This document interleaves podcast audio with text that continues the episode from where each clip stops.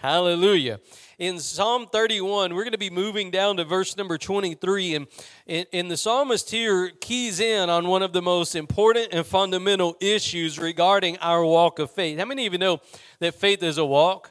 Uh, Paul actually describes faith as he, he told Timothy, he said, fight the good fight of faith. And a lot of people don't realize that faith is a fight.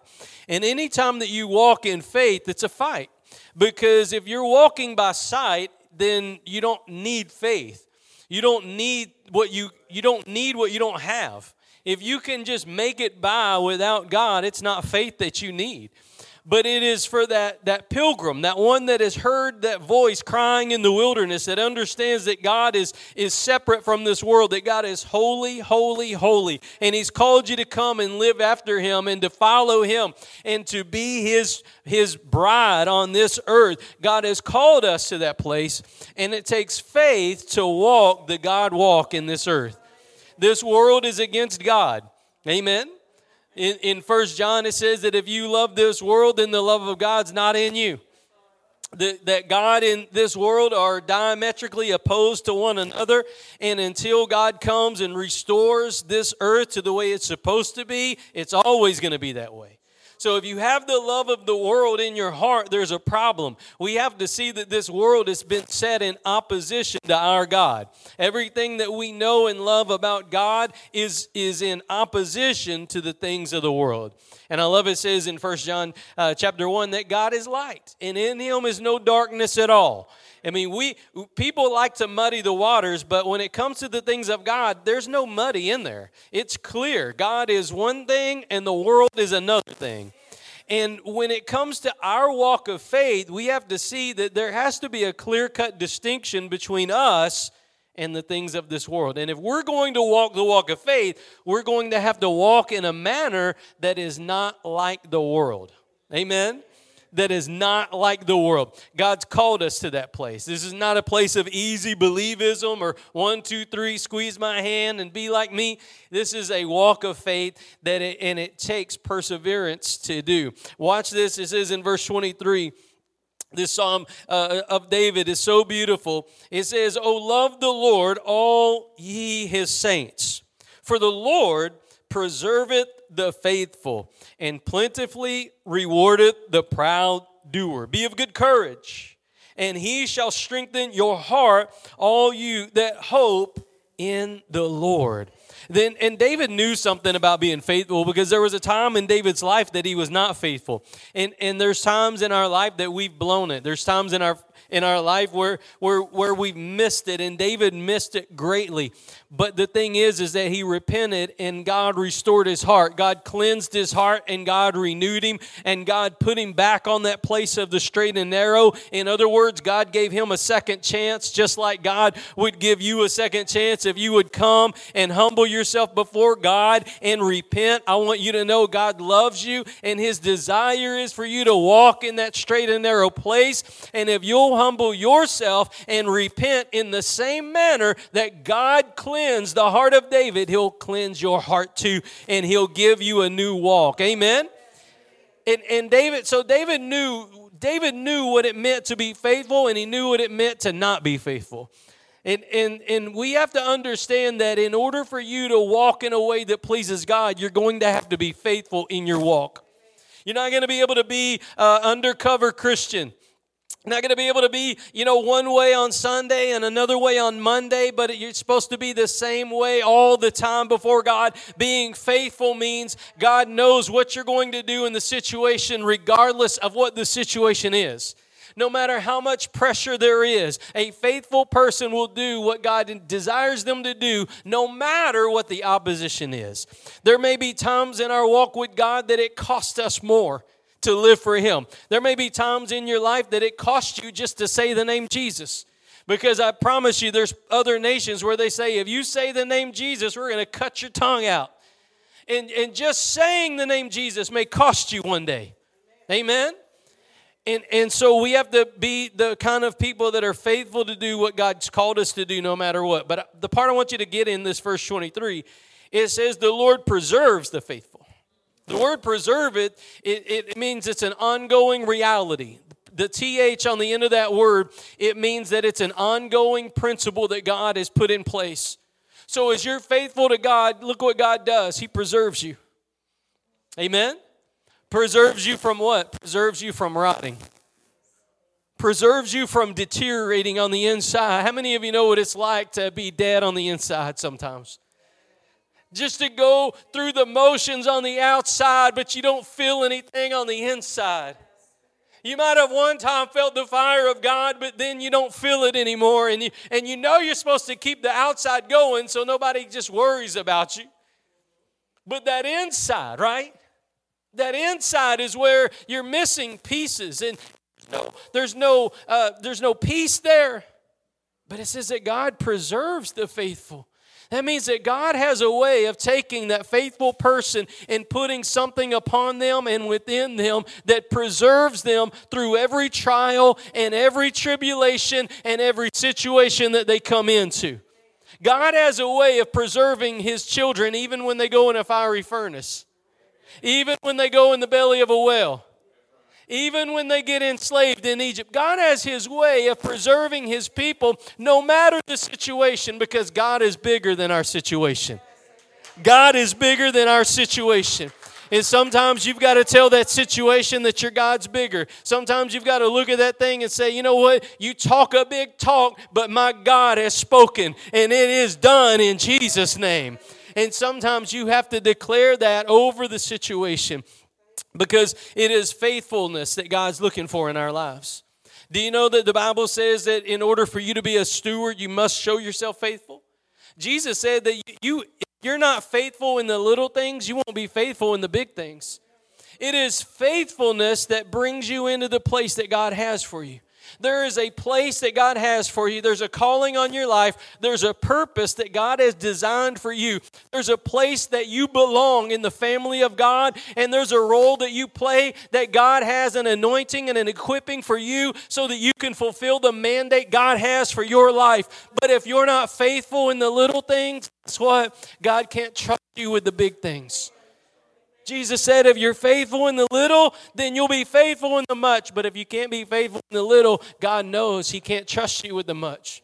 But it is in those moments where nobody's looking, where we don't get any pat on the back. It's in those moments that faithfulness is birthed. It's when you desire God no matter what, no matter if anybody's looking, notices, or anything else, but you want to live right before God all the days of your life, all the moments of your life, all the seasons of your life, and in every situation of life.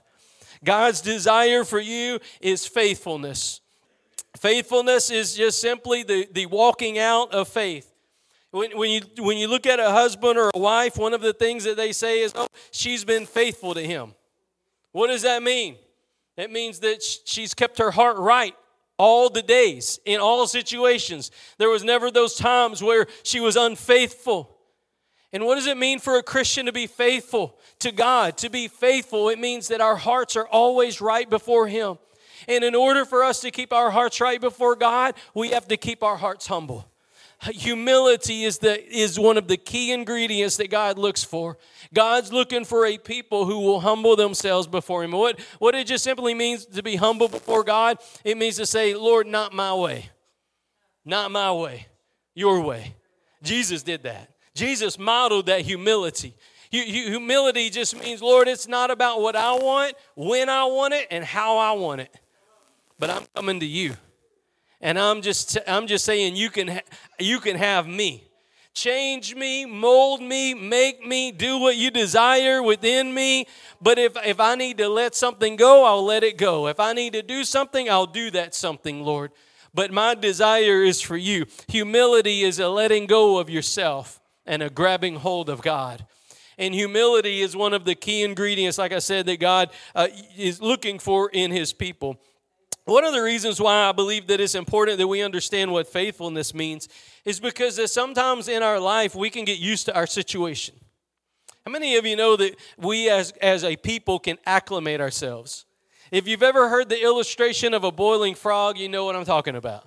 The, the, the way that you boil a frog is you don't just throw the frog in boiling water.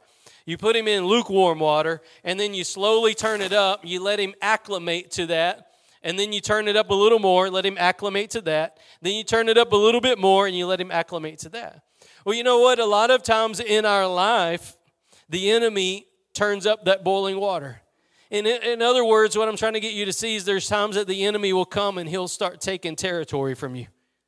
Any, anything that he can do to, to get your hopes to be crashed, anything he can do to get your faith to be pointed back on yourself or your situation.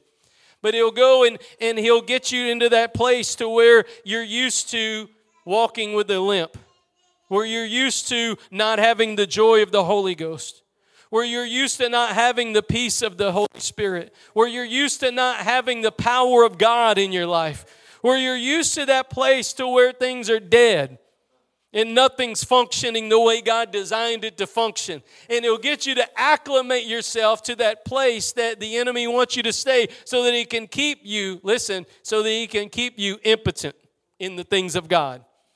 So that he can keep you impotent in the things of God. Well, I want you to know that the power of God will work no matter what the situation is in your life. Amen. So, one of the things that we see though is that a lot of times we get acclimated to our situation. And when we do, it begins to desensitize us to faith. It begins to desensitize us to faith. Turn with me, if you will, to Hebrews chapter 11. We're going to look at the Hall of Fame of Faith over here. Hebrews chapter number 11, the Hall of Fame of Faith. But as the people, as God's people, one of the things that we've got to understand is we have a heritage. As God's people, we have a heritage. Our heritage is to be pilgrims on this earth, to be pilgrims on this earth, to be ambassadors for a kingdom not of this world, but of heaven. But our heritage is to walk and live as pilgrims in this world. This world's not our home. And when when when we get used to the things of this life, when we get used to those things and we begin to acclimate ourselves to it, what happens is we begin to lose sight of this one re- important reality. This one important reality. And Paul taught it in Second Corinthians chapter 5. You remember what he said over there? In Second Corinthians chapter 5 verse 7, he said this, "We walk by faith and not by sight." When a Christian begins to walk by sight, they've begun to get desensitized to the reality that you're called to walk by faith and not by sight. What does it mean to walk by faith and not by sight? It means that you're trusting what God says and what your eyes see. How many of you know that the enemy will whisper very loudly about what you can see with a natural eye? But in order for any saint of God, any woman or any man in the Old Testament or New Testament, anytime they did anything for God, they had to say no to what they saw with a natural eye and yes to what God spoke by the Spirit of God.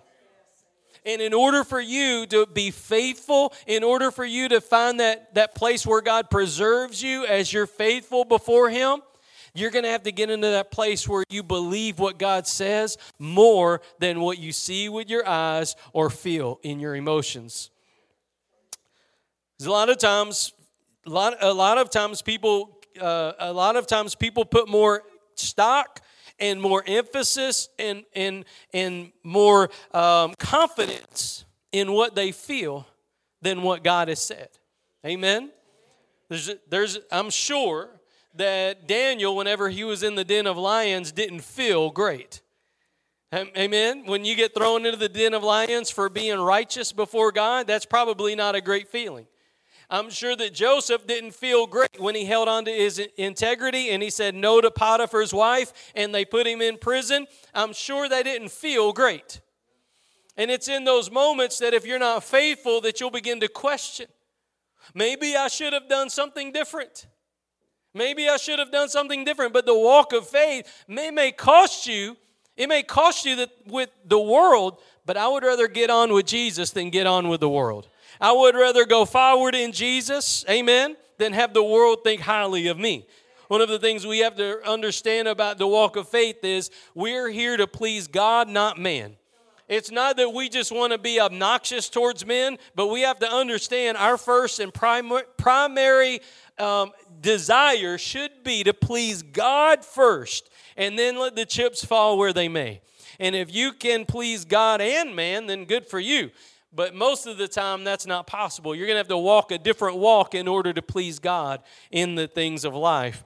Now, we're going to look at Abraham, and, and we're going to pick it up in verse number six, but we're going to look at the life of Abraham for just a, a, a little bit. But one of the things I want you to see is there's, there's three characteristics that I want to touch on about faithfulness and why faith is necessary. Uh, faith is necessary not only to please God, faith is necessary not only to please God, but to remain faithful, to walk in victory. Amen.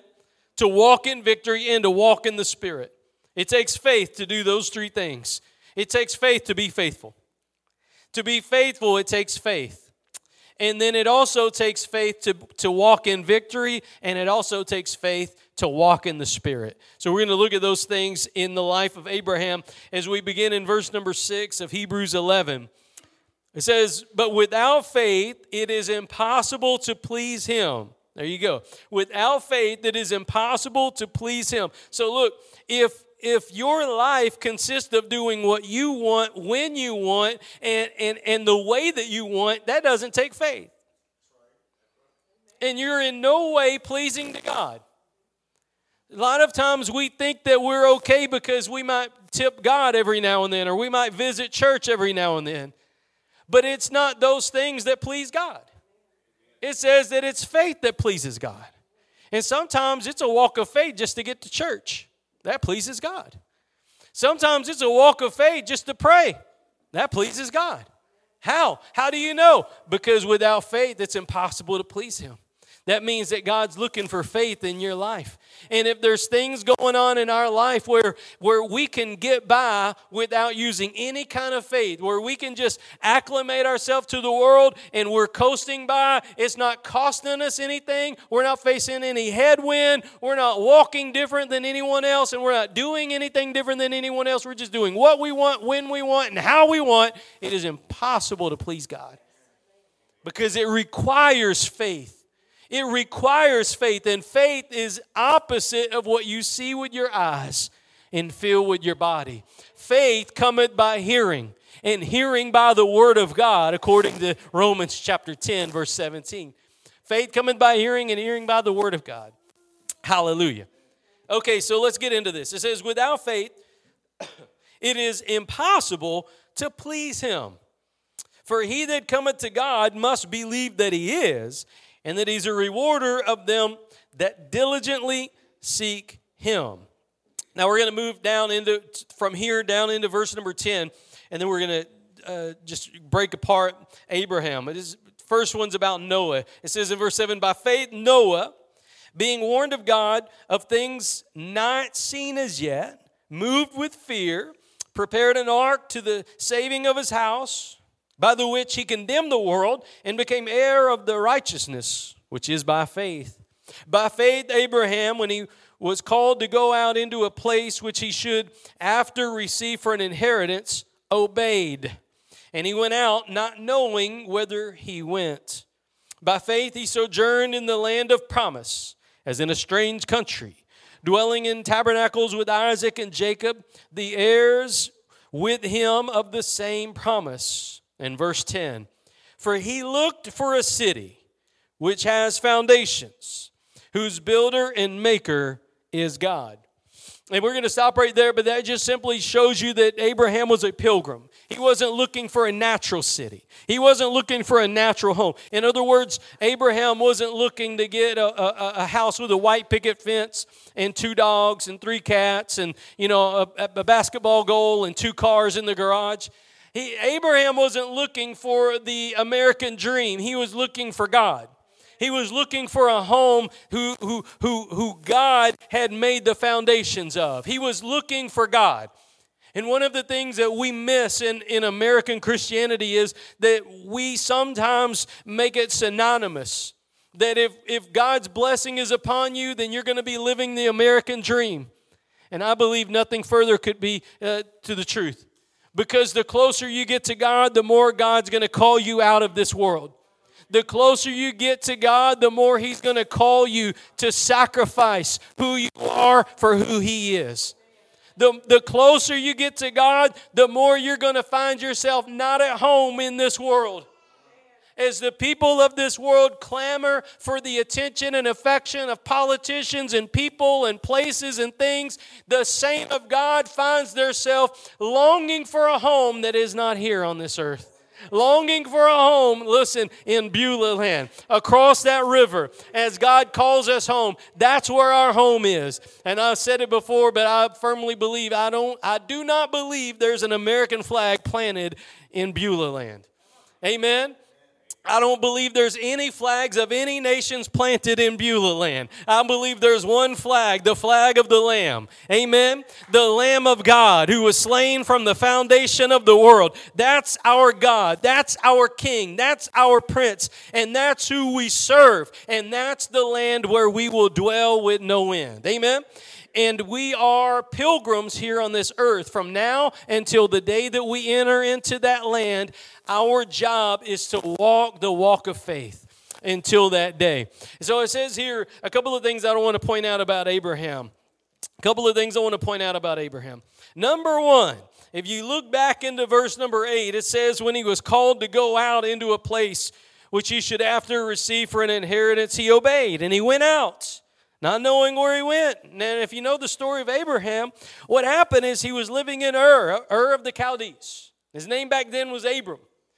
And, and, and, Abram was, listen, he was living a comfortable life. He had the white picket fence, two dogs, three cats, two cars in the garage. He might have even had ESPN and a recliner.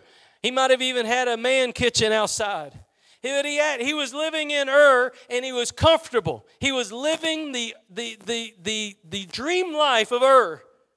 And God called him out. God said, This world's not your home, Abram.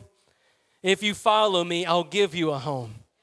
If you follow me, I'll give you a home. And the Bible says that Abraham obeyed God. He obeyed God. Now, listen, can I tell you something? This, this is where I, I want you to see something faithfulness is what God preserves. And can I tell you something about Abraham? What happened to Abraham? Do you know that there he had an opportunity to go back home every day of his life? Think about that. How many time, how many nights in the desert without a house, just living in a tent? Do you have to live out there? No running water, no TV, none of that kind of stuff. No recliner. You're just living in a tent in the desert. And, and Abraham lived that life every single day. That means every single day you probably had someone in the home saying, How much longer we got to stay out here in the desert? How much longer till we can go back home?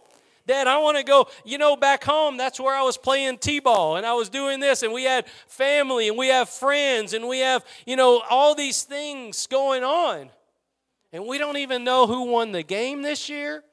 We haven't been able to keep up with who the latest mayor of, of Ur is.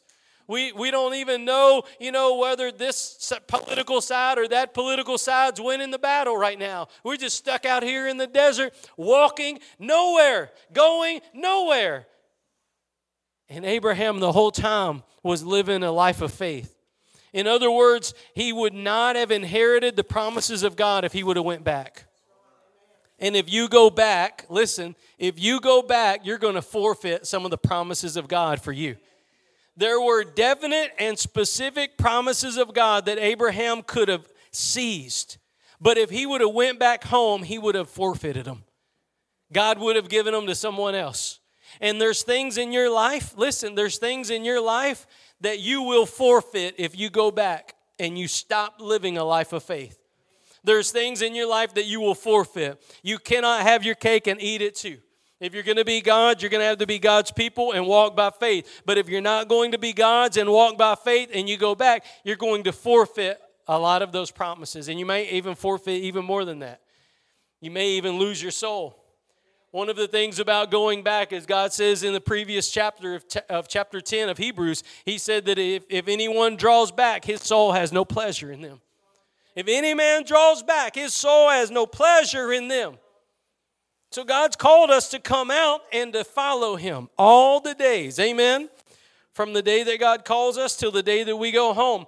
But there's a forfeiting that takes place. So, in order for someone to be faithful, the, the one key word that I want you to get is that is continued obedience.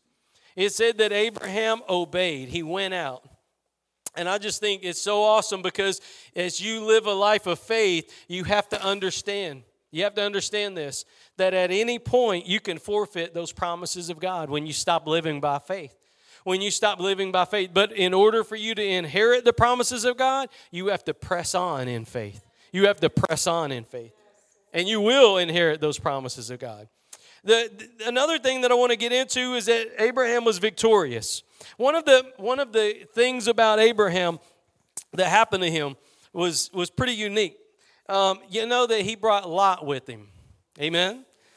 He brought Lot with him, and, and Lot had his way of getting involved in bad situations. But Abraham had this promise. He was God's person, he was God's man of the hour, and wherever Abraham was, God had promised him that land. And even Lot, he went down into Sodom and he went down into Gomorrah, and, and, and they began to just acclimate themselves to the world.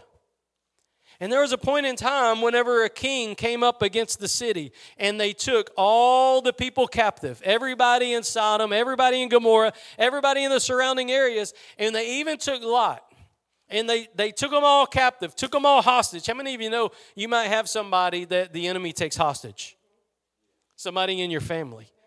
I want you to see this because because Lot was a member of Abraham's family.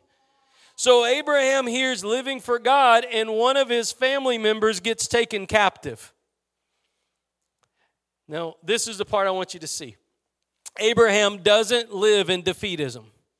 Abraham doesn't say, well, you know what? They should have learned their lesson the first time. They shouldn't have chosen Sodom. I let them, you know, I, I let them choose anywhere he wanted to live, and he chose to live as close as he could to hell, and now he's gone that way. How many of you know there's, there's a reason you don't live close to the edge?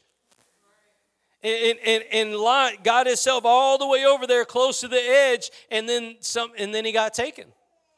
He got taken captive. He got kidnapped by the enemy.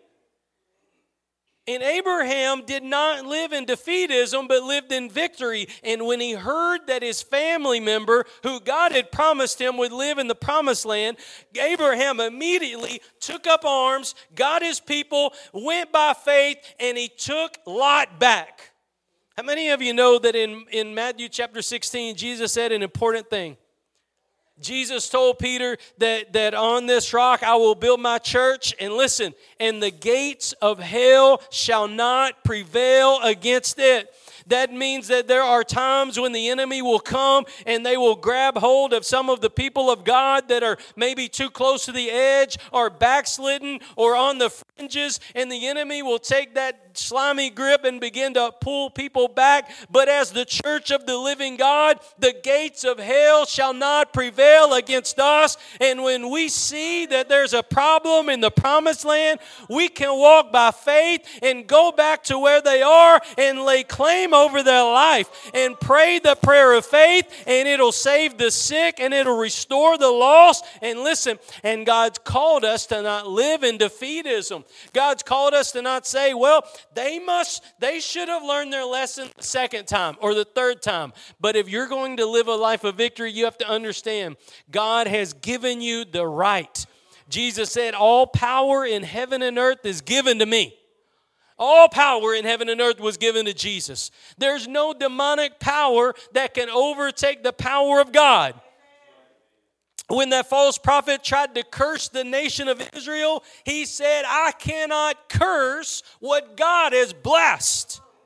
And you have to understand that if, if the enemy cannot curse what God has blessed, that means that you have authority over the situation. Jesus said that at, his name, listen, he's been given a name above every name, that at the name of Jesus Christ, every knee will bow and every tongue will confess that Jesus Christ is Lord. That means the authority belongs to our King.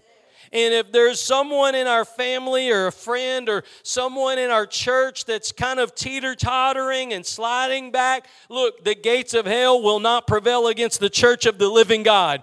And we have every right and we have the authority to go and pray over that person and lay hands on that person and claim them for the name of Jesus Christ and bring them back to the fold of God. Listen, our Jesus is a good shepherd. Amen. He's a good shepherd, but he's not physically walking on this earth. So he's empowered his church to be shepherds. He's empowered the church to go out and to rescue the perishing. He's empowered the church to go out and to find the brokenhearted, the downtrodden, the limping, the lame, the hurting, the blind, the lost, and to go out and to reconcile them back to the Father so that they won't be lost anymore, but they'll be found. Amen. So our job is to go out and to do those things for the Lord. And there may be times in your life where you say, you know what, I wish somebody would come after me. Well, the Lord does. The Lord does. The Holy Spirit is the one who goes out and he convicts and he'll begin look and if you're if you're in church or you're walking with God, somebody somewhere told you about Jesus. Somebody somewhere told you about Jesus. And the thing is, that's what our job is. But a lot of times we see people, and, and just like Lot, Abraham could have said, you know what, that guy, he lived foolishly. He shouldn't have lived foolishly. How many of you know sometimes in church you can get the elder brother syndrome? Y'all remember the elder brother and the, prodigal, the story of the prodigal son? The prodigal son came back home. Well, that elder brother was, was not happy about it. Not happy about it. The elder brother was self righteous. You shouldn't have gone out and squandered all of the father's inheritance. You shouldn't have, you shouldn't have done all that. And you wouldn't be suffering like you. Well, a lot of times the church can get that elder brother syndrome. But see, Abraham didn't have that. When, when Lot began to get taken captive by the enemy, Abraham didn't fall into this whole elder brother thing. Well, you shouldn't have lived in Sodom. He knew, listen, he knew that Lot his rightful place was in the inheritance of God because he was a member of Abraham's household. And so Abraham immediately went and took back, listen, what the enemy had taken from him. He immediately went and took back what the enemy had taken. And you know, there's territory in our life where the enemy will take it. The enemy will take all that you'll give. The enemy will take all that you'll give. If you don't want to hold on to your peace, you want to let it go, you want to not walk by faith and just walk by sight, the enemy is going to take territory from you. Every bit of every bit of what God's doing in your life, if you give it to the enemy, he'll take it. He, and, and the Bible says that he is an enemy. He is an enemy. The Bible says that he walks about as a roaring lion, seeking whom he may devour. That tells me that he's always pushing and he's always prodding and he's always looking for an opening. Did you know that the enemy will walk around you a hundred times just to find the back door open once? You can be diligent about this and diligent about this and diligent about this, but once you begin to stop walking by faith, you begin to open that door to the enemy. And all the enemy's looking for is just one little inroad into your life one little murmur, one little place of bitterness, one little offense, one little disappointment or disillusionment, one little place where you're not walking in faith, one little place where he can where he can seize hold and you could just, you know, and I believe right here was a, a big test for Abraham. You might have thought it was a test for Lot because Lot was the one held hostage. I believe it was a test for Abraham because Abraham could have got the elder brother syndrome and he could have said, You shouldn't have been playing over there in Sodom. But immediately when Lot was taken, Abraham went into action. And I believe that's such a beautiful picture of what we as the church are supposed to do. When you see somebody not where they're supposed to be, when you see somebody falling back, when you see somebody getting involved in the things of the world or the things of sin, or maybe they're beginning to lose hope and they're beginning to lose encouragement, the fire of God is waning in their life, you need to go where they are and do whatever's necessary. The Holy, you may not know the right words, but you've got the right spirit if you're full of the Holy Spirit. And when you go to them, the Holy Spirit will give you the words to say at the right moment. That's why ministry is so beautiful because it's of God God, not of man. It's of the power of the Holy Ghost, not the wisdom of men. We don't need psychology. We need the power of the Holy Ghost at work in our lives. And it's not just for ministers, it's for everyone. We need the power of the Holy Ghost at work so that husbands can lay hands on their wives, or the wives can instruct their children in the way of God, or so that single people can remain pure and holy before God, or so that elderly people can stay on fire of God all the way through the finish line Look, we've got a call of God on our life, and we must remain consecrated to God all the days of our life. It's the power of God. So it's not about the wisdom of men, it's the power of the Holy Ghost at work in us. Because men can come up with all kinds of ideas. We can come up with schemes and plans and programs, and we can say, You do your 30%, and I'll do my 30%, and I'll do this, and you do that. But you know what we need? We need God. We need the Holy Ghost. We need to stop leaning on the arm of men and hang on to the arm of God. Amen.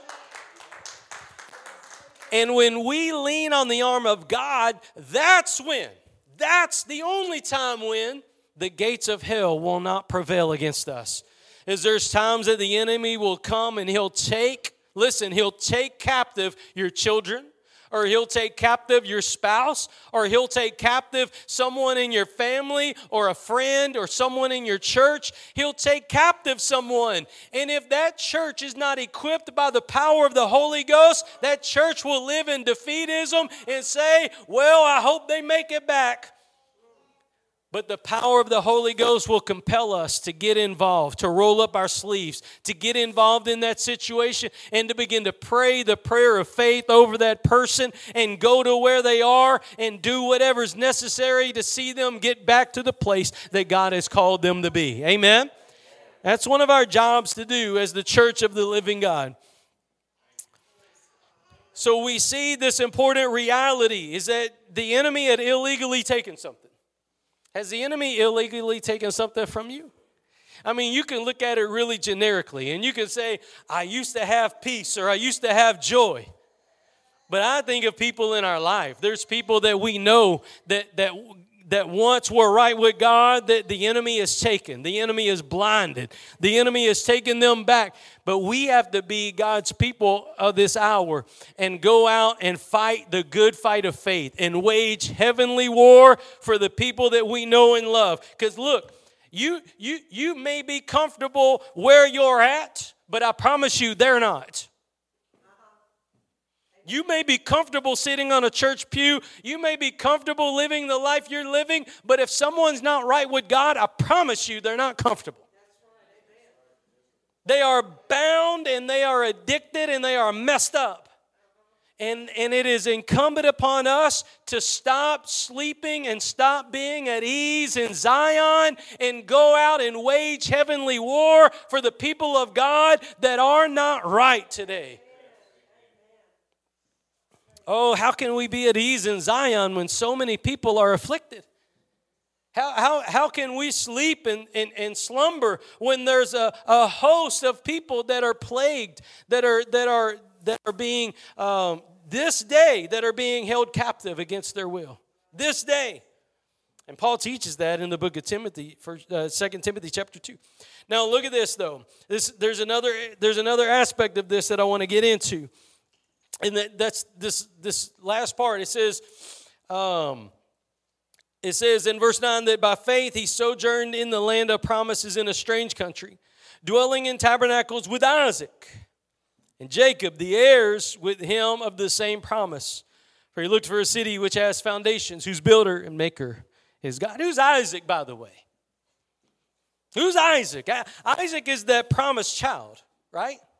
Isaac is the one that, that was promised to Abraham, and, and Abraham and Sarah. Sarah laughed because she was so old. She didn't believe it was going to happen. How many of you know that God's good about restoring things? Amen.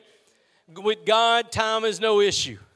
God's the author of time. He's the author of creation. And you might have think the best days are behind you, but sometimes you've got to trust God, hold on to his promise, and let God do what he does best. Let God do what He does best. And, and Sarah thought, ha ha ha, there's no way. And there was a way. There was a way. That's Isaac. Isaac is the child of promise. But here's the part I want you to see. How did Abraham get Isaac? How did Abraham get Isaac? Did, did Abraham get Isaac because he lived a life of faith or because he lived the life of the law? Faith. Faith is what got Isaac brought into this world because Abraham believed God. God counted it to him for righteousness, and God granted Isaac to Abraham because he chose to walk by faith and not by sight. Amen? That's why Isaac is here. But here's the test Isaac, God calls Abraham and he says, Offer up thy son, thine only son, Isaac, uh, on Mount Moriah. And, and Abraham had this test. Listen, there's one thing that you've got to know about God. God may bless you, He may bring things into your life, but He wants to make sure that He's still the prize of your heart. And you see, God blessed Abraham. God gave Abraham his own child with his beautiful, darling wife, Sarah, something he dreamed about for ages. And he finally got this promised child, Isaac, and God wanted to make sure that he loved God more than he loved Isaac. And he said, Will you offer up that thing? That your son, your only son, Isaac. You know what? Abraham knew this. Abraham knew that God had promised a seed. And he knew that through that seed that he would have an inheritance that his children and his children's children and children's children's children would outnumber the stars of the sky and the sand of the sea. He knew it. And yet God asked him to lay down Isaac and to sacrifice Isaac. Abraham went up Mount Moriah and he went up there by faith. He knew in his heart that if he offered up Isaac, God would somehow restore Isaac. He knew that God's promise was greater than what he saw with his eyes. He knew that what God had said would come to pass no matter what his eyes in the natural saw. And so Abraham went up there, he offered up Isaac, and right before Isaac died, God stopped him. And he said, Now I know you won't withhold. Now I know you won't withhold. You know, there's times that, and how many of you know that God knew what was going to happen?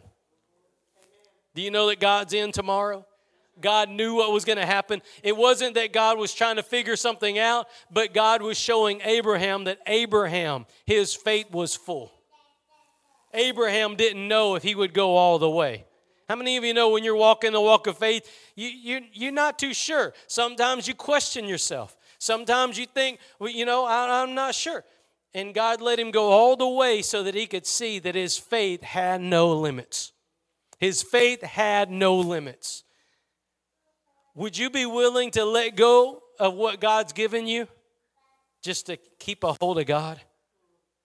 Would you be willing to let go of every promise? Would you be willing to let go of every blessing? One of the problems we see in modern Christianity, it's always about bless me, bless me, bless me. We love what the giver can give us, but not the giver. We want the blessing, but not the blesser. Amen? We want the healing, but not the healer. We want the deliverance, but we don't want the deliverer. It is, it is that, that rare person that desires God more than what God can do. That's who God's looking for. That's who God's looking for. The person who desires God and not only what he can give. Well, Abraham here, he had an opportunity uh, just to begin. How many of you know whenever you're presented with a choice like that, one of the things that, that oftentimes happens is that you, you can begin to make up excuses for why you can't do it. You ever been in a situation where God requires something of you and you begin to make up an excuse? God requires you to, to do this or God requires you to do that.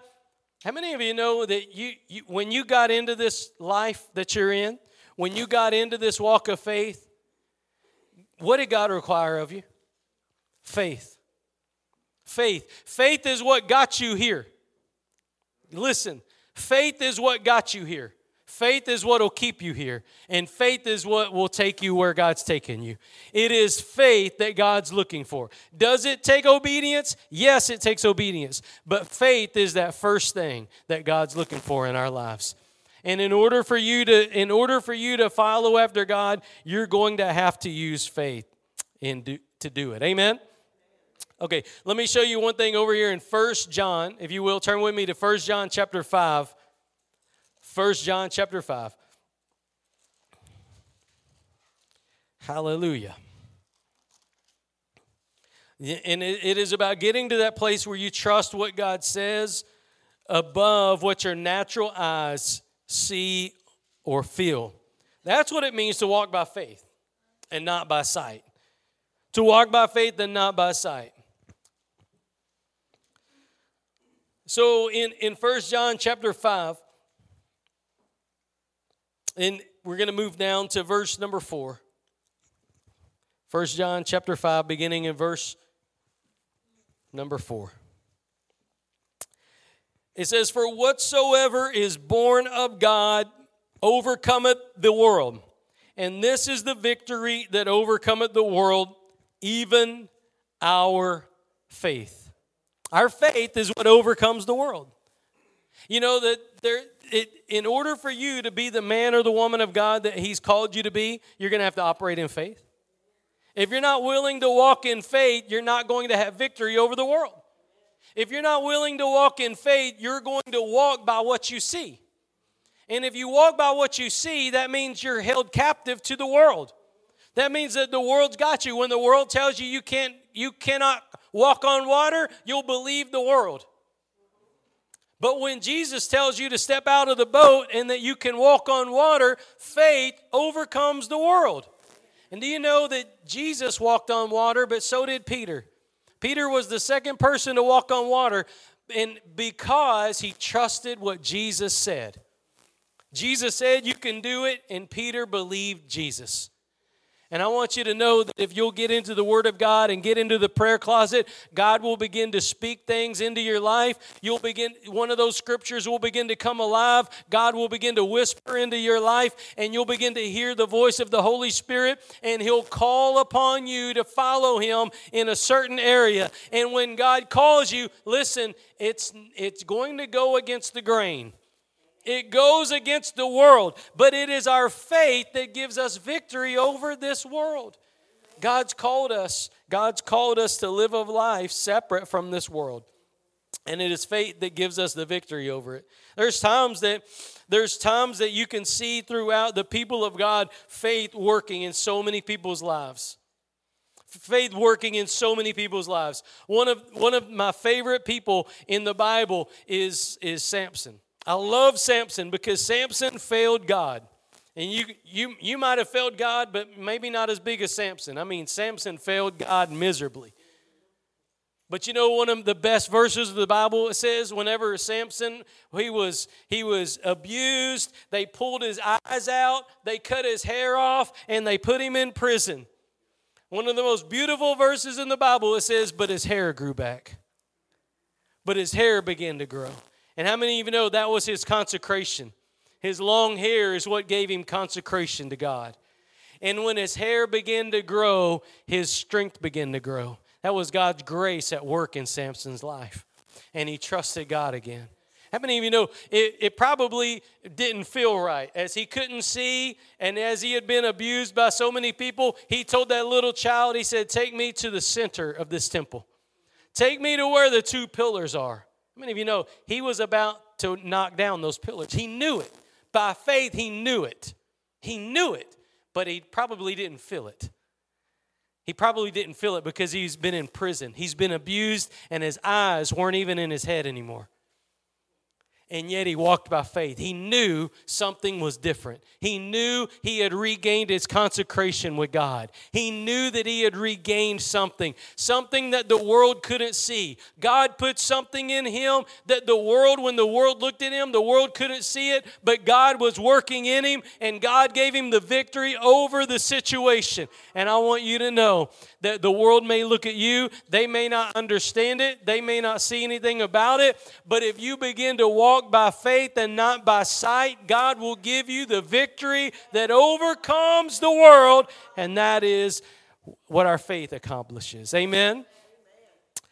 This morning, I don't know where you're at in your walk. I don't know where you're at in your walk, but I know that it's going to take faith to get you to where God wants you to go and you may be battling issues you may be battling uh, you, you may be battling sickness you may be battling in your body you may be battling with your past you may be battling with addiction you may be battling with temptation Or maybe it's just because you allowed defeatism to set in.